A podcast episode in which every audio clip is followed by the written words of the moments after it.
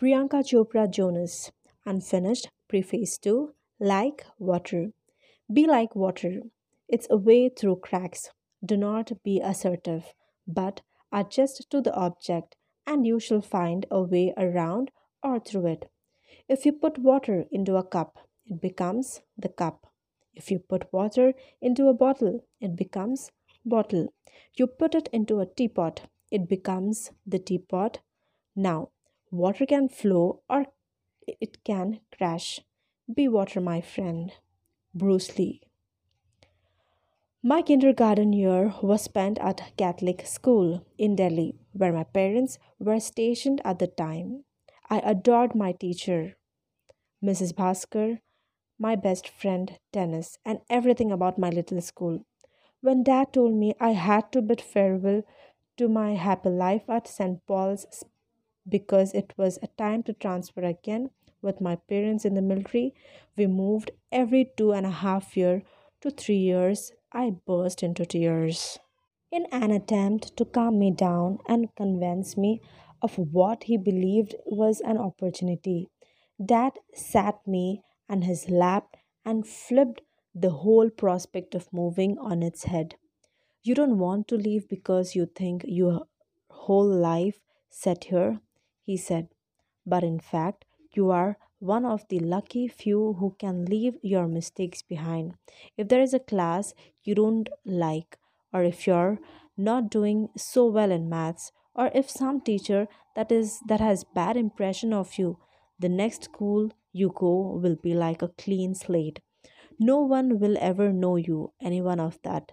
Now you can become whoever you want to be. That's your superpower. His clever approach swayed me. I began to get excited about the prospect of moving to a new place. Be like water, he said. Find the best situation wherever you are and make it work. Dad's wisdom set me up to succeed and helped establish a sense of adventure and wanderlust in me early on. As a young girl and then a teenager, it was freeing to know that I wouldn't be defined forever by who I would be or what phase I was going through at any given moment. Bad hair made by social faux pas failed a class, as Aaliyah said dust yourself off and try again. Nothing lasts forever, and I could always start fresh somewhere else.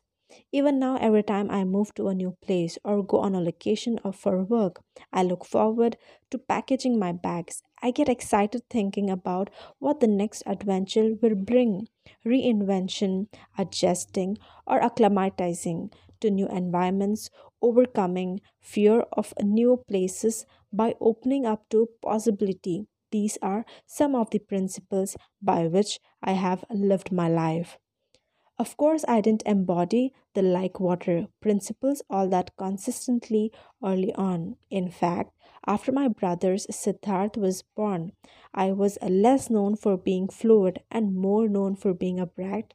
I had been only child for close to seven years and the first girl child on my father's side of the family. Suddenly, there was a, this crying, attention stealing thing that had come along Sid was much wanted and much awaited baby who had been born prematurely. He had to stay in an incubator in the hospital for a period of time, and when he came home, he was still so tiny that he had to feed with a, dap- with a dropper.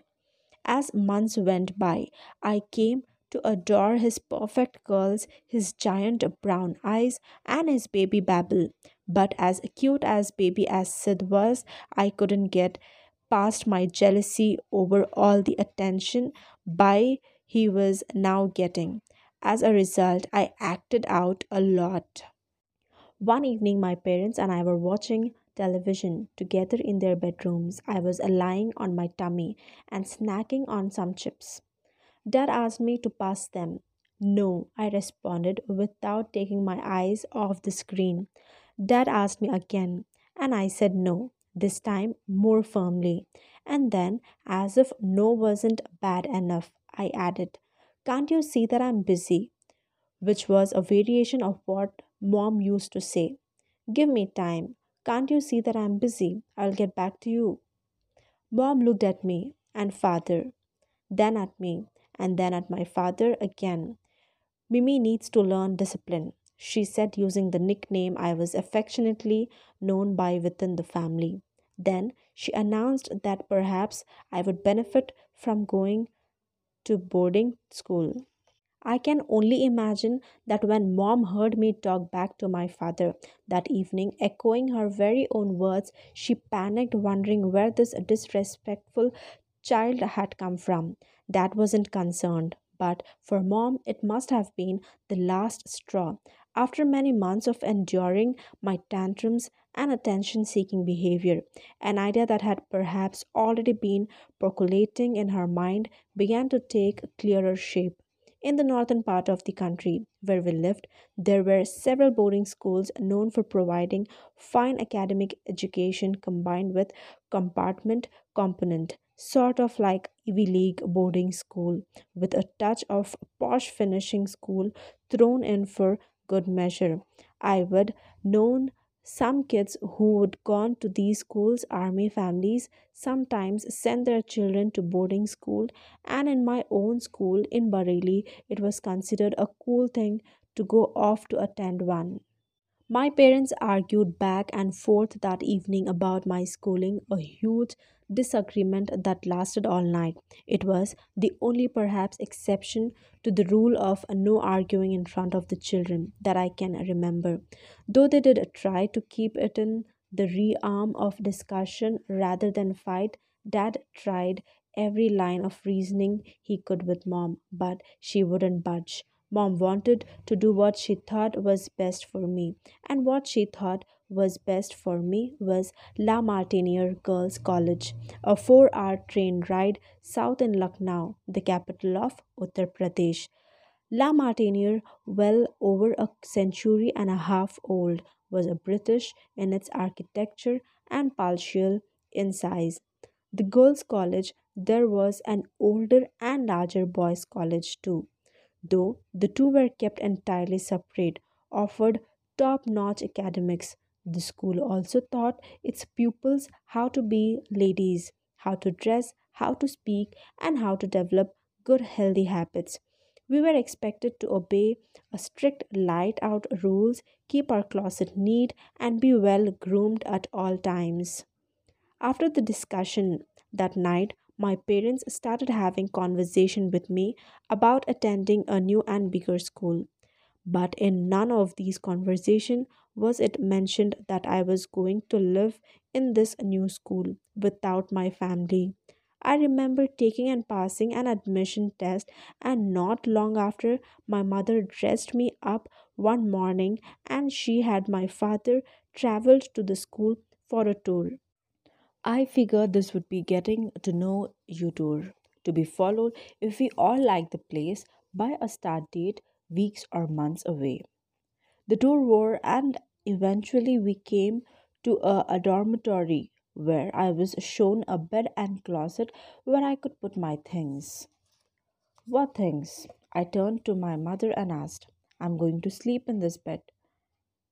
This is where the students came to rest where they are tired is what she remembers telling me, while she had been adamant about sending me to boarding school. When it came right down to leaving me there at the age of seven, she faltered. She didn't tell me that I was staying that day. She didn't have the heart to. I'm not sure exactly what happened next or how much time passed, but at some point I looked up and my parents were gone. The Martin had told me and all other parents of new students that the hour of departure had arrived. There was to be no lingering, no looking back. It was time for their children to adjust, and they would do so under the school's care.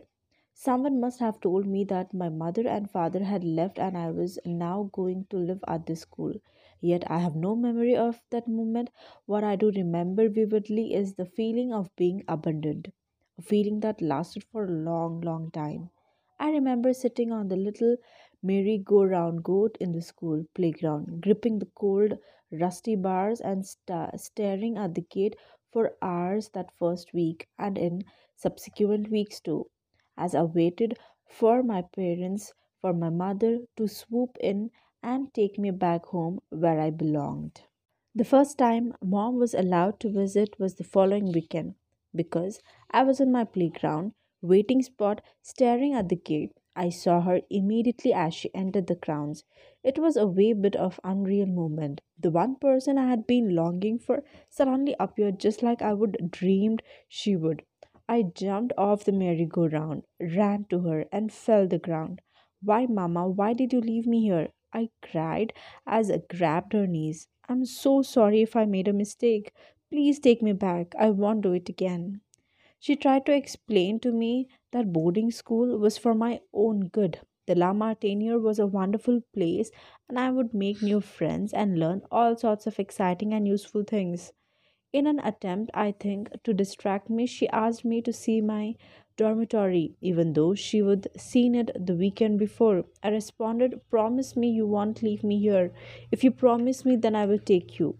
She wouldn't promise, but I showed her where I slept, anyway, guiding her through the large doors into a huge room with a high French window and a sea of iron single beds. For the first month of two, mom came every weekend, taking the train four hours each way. She would bring me goodies to replenish my tuck box, the multi compartment box of food and trinkets that students in India and Great Britain take with them if they if they go to boarding school. My tuck box was everything to me. Familiarity, uh, familiarity, family, home, and mom kept it filled with my favorite treats, Uncle Chips, the brand of potato chips I liked best, Aam Papad, a tangy mango fruit leather, churran, sweet tamarind balls mixed with spices, and an instant ramen like snack called Maggi. She put in plenty of other goodies too, and once I started to feel a little more social, I figured out that to make friends, I could share what I considered a non priority items. The priority items, the stuff that I loved and that comforted me, I hid. Having mom visit was heaven, but her departure was agony for both of us. I would be in tears, traumatized all over again by the separation. And as much as mom must have tried to control her own tears as she was leaving, she would end up crying too. For days afterward, I wouldn't be able to sleep or do my homework. It was obvious that I wasn't adjusting which was uh, by, by Principal Keller, instructed my mother to reduce her visits to no more than once a month, when even that reduced visitation schedule didn't help matters. Principal Keller took the difficult step of instructing her to stop visiting completely for the next six months. If you are serious about your daughter continuing her education here, she told my mother, you should not make it more difficult for her. You must give her the opportunity to become more independent. Please don't make the gate man's job any harder by arriving and asking to be let in. I felt like whatever a tenuous safety net had been supporting me had just been ripped away. I still understand why I had been sent away, why my mom had thought this was the right move for me, why the school would be good for me. I didn't understand why she couldn't visit me anymore when it was the only thing that made me feel better. Some days I blamed the arrival of my brother, other days I blamed my own bad behavior. My confusion remained because mom didn't explain his her reason to me. Maybe she didn't fully understand them herself. All I understood was that I was alone and that everything was different now. First, there was getting used to sleeping in a huge dormitory, getting used to how the coils under the mattress creaked whenever we moved, getting used to the sound of the girls breathing as they slept, how they hung their washed socks, underwear to the head rails to dry during the day, how the temperature dropped the instant you walked into the room because it was cavernous Meal times were no longer family times, with interesting uh, with interesting dinner table conversation about my parents, medical cases, and my school. Now I ate in a big dining room with long tables and benches surrounded by people I hardly knew. At home, I adamantly refused to eat my vegetables, but in boarding school, you had to finish whatever was on your plate or receive detention. It was a very stereotypical English boarding school with huge arcs, vaulted ceilings, just like Hogwarts in Harry Potter's book. Only at the time there was no Harry Potter, so I didn't even have the comfort of feeling that maybe this experience, like Harry Harry's, would eventually give me magical powers. I suppose the only slightly magical thing that happened is that I learned to enjoy food I used to hate, like baingan. For instance, even now, eggplant is one of my favorite foods. Out of torture came a new love. One night soon after I was arrived, I threw up in my bed after the lights were turned out. I am not sure if I would eaten something bad or if I was sick was due to the anxiety and fear that sometimes gripped my stomach. But wanting to get in trouble for making a fuss, I want to sleep with a puddle of vomit in my bed and didn't tell a soul. One night, soon after I arrived, I threw up in my bed after the lights were turned out. I am not sure if I would eaten something bad or if my sickness was due to anxiety and fear that sometimes gripped my stomach. Not wanting to get in trouble for making a fuss, I went to sleep with a bottle of vomit in my bed and didn't tell a single soul. In the middle of the night, I got up, washed my sheets, hung them up, and then returned to my bed to sleep on a bare mattress. Early the next morning, I rose before everyone else and remade my bed with the still damp sheets, the solution of a third grader terrified of what would happen if she would uh, do another mistake, considering that the last mistake she would made had been bad enough to get her banished from her family. None of my dorm mates even noticed, or if they did, they didn't acknowledge it. Uh, the only person who knew about it was a new girl whom I would become a little friendly with. I told her two days later. Sometimes after the episode, I did complete a turnabout regarding sickness. Instead of pretending that I wasn't sick, I would pretend that I was. I didn't want to be in class at the point I didn't like most of the people, and most of the people didn't like me. But in the infirmary, there was a lovely nurse who used to make all the kids in her cage laugh. It was the only bit of attention I could find, so I did whatever I could do to get her. There was a rumor going around that if you put cut onions under your armpits, you would get fever. So I used to steal onions from the food hall and put them under my armpits, desperately hoping it would send me temperature soaring so I would send to the infirmary where the nurse would take care of me. But only thing that happened was that I smelled like onions. Eventually, I stopped questioning why I would be sent away and slowly began to settle in. It had finally sunk in that I didn't have a choice. One teacher, Miss Rose, took me under her wing, occasionally inviting me in the evenings to her quarters on the property. Those nights, we would eat something together and then she would help me with my homework. The one on one time was balm, and I started to feel little less alone.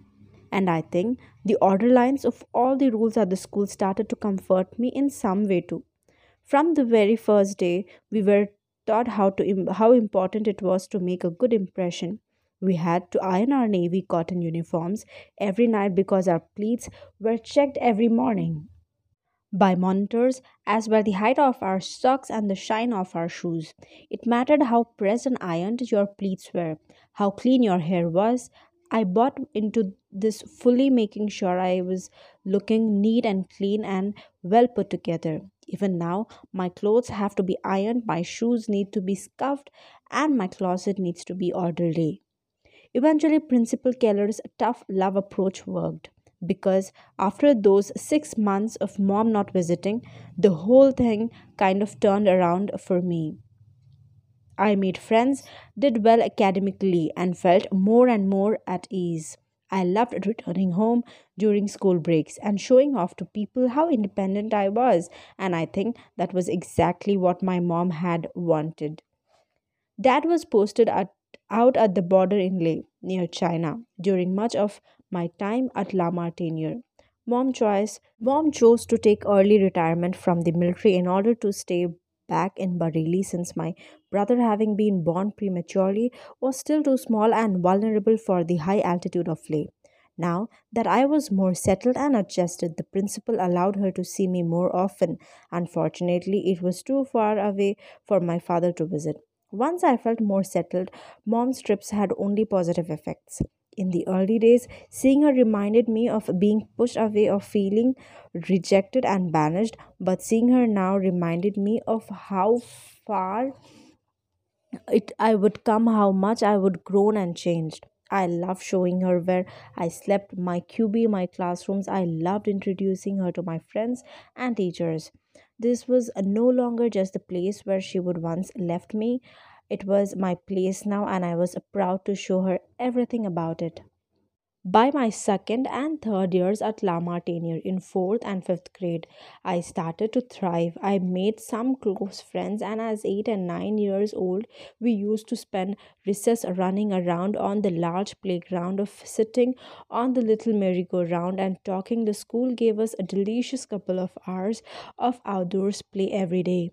It was a gorgeous setting with plenty of bright green grass, flowering shrubs, and ashoka, mango, and guava trees in which Monkey loved to perch. One afternoon, I was sitting on the merry-go-round talking with a friend when I noticed a monkey in one of the tall ashoka trees. Usually, the monkeys hung out on the shorter trees.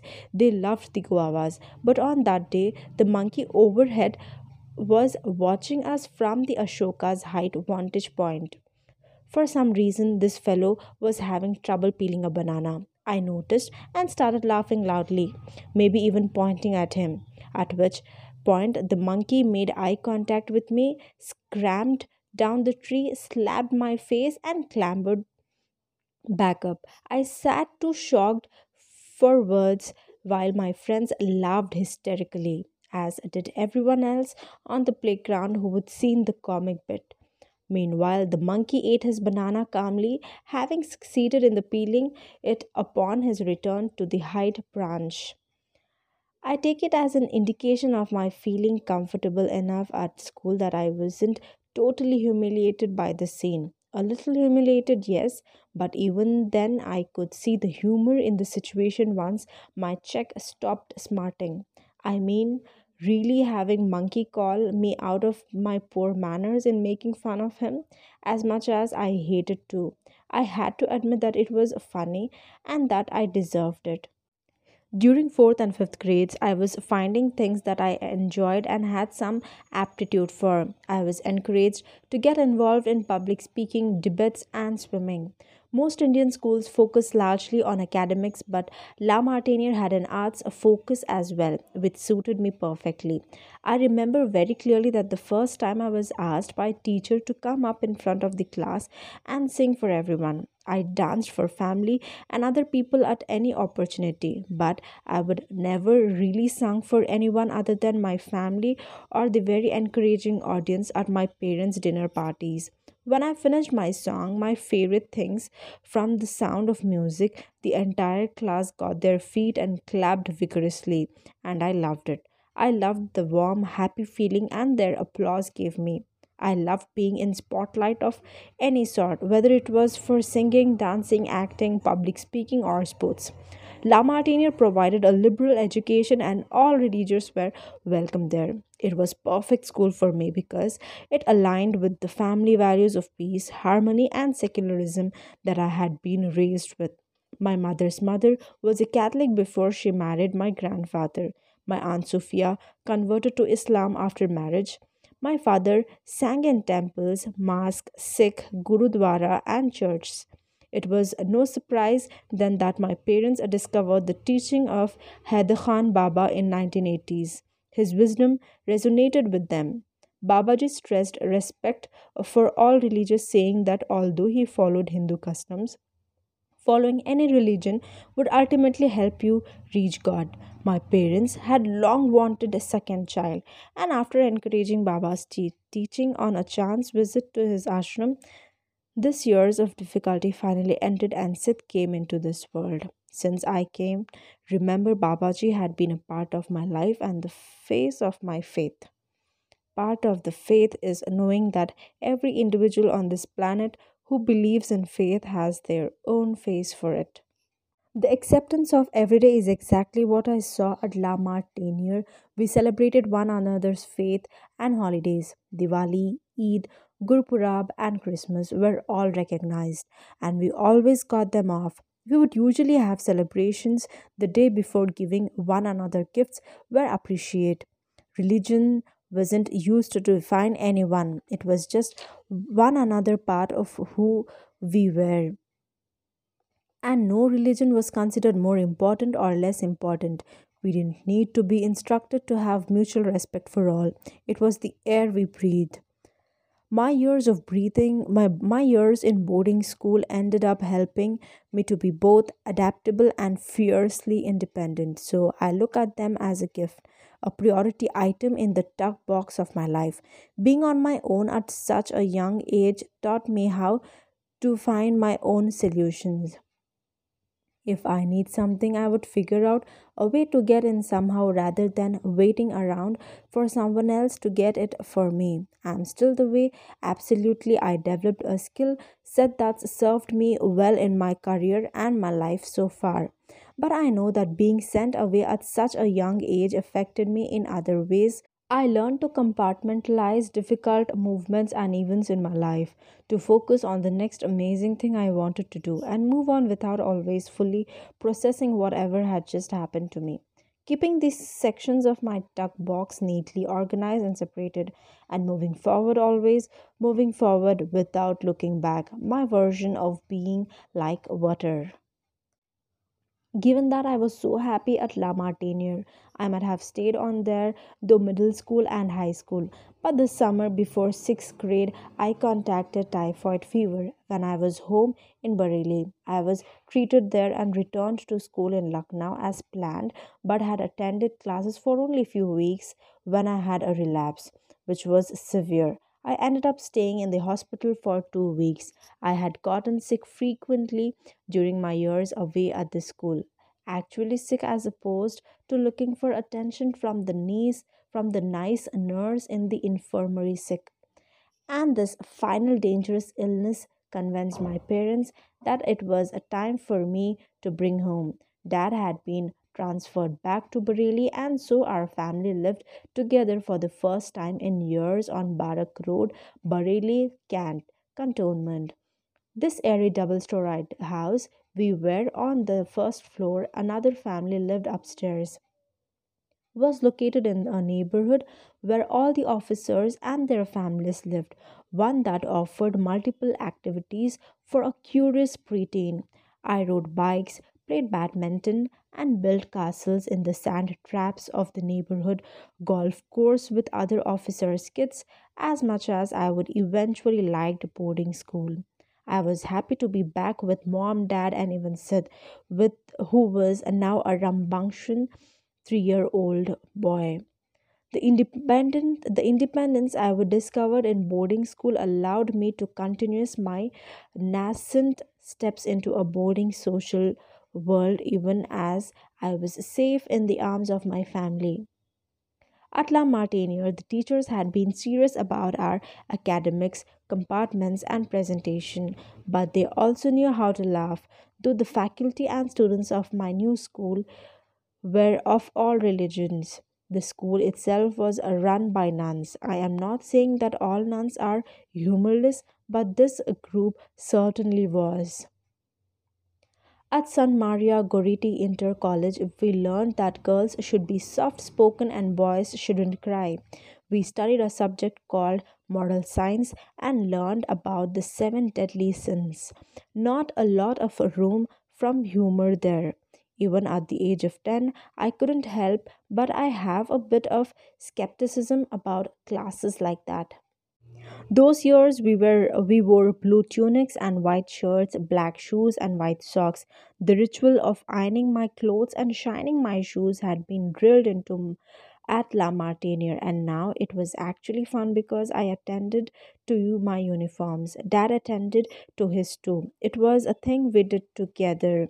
As careful as I was, follow the rules regarding my uniforms. However, there were plenty of other rules I wasn't so careful about. I quickly became the girl who always got sent to the principal's office for being too loud and for passing notes. There was so much to say to my best friends, and unfortunately, I just happened to feel the most communicative during class, especially when the teacher was speaking. I was at an age when I felt clever enough to get away with anything. The way all kids do, I would been clever enough to survive boarding school, hadn't I? But of course, I was destined to be caught more often than not.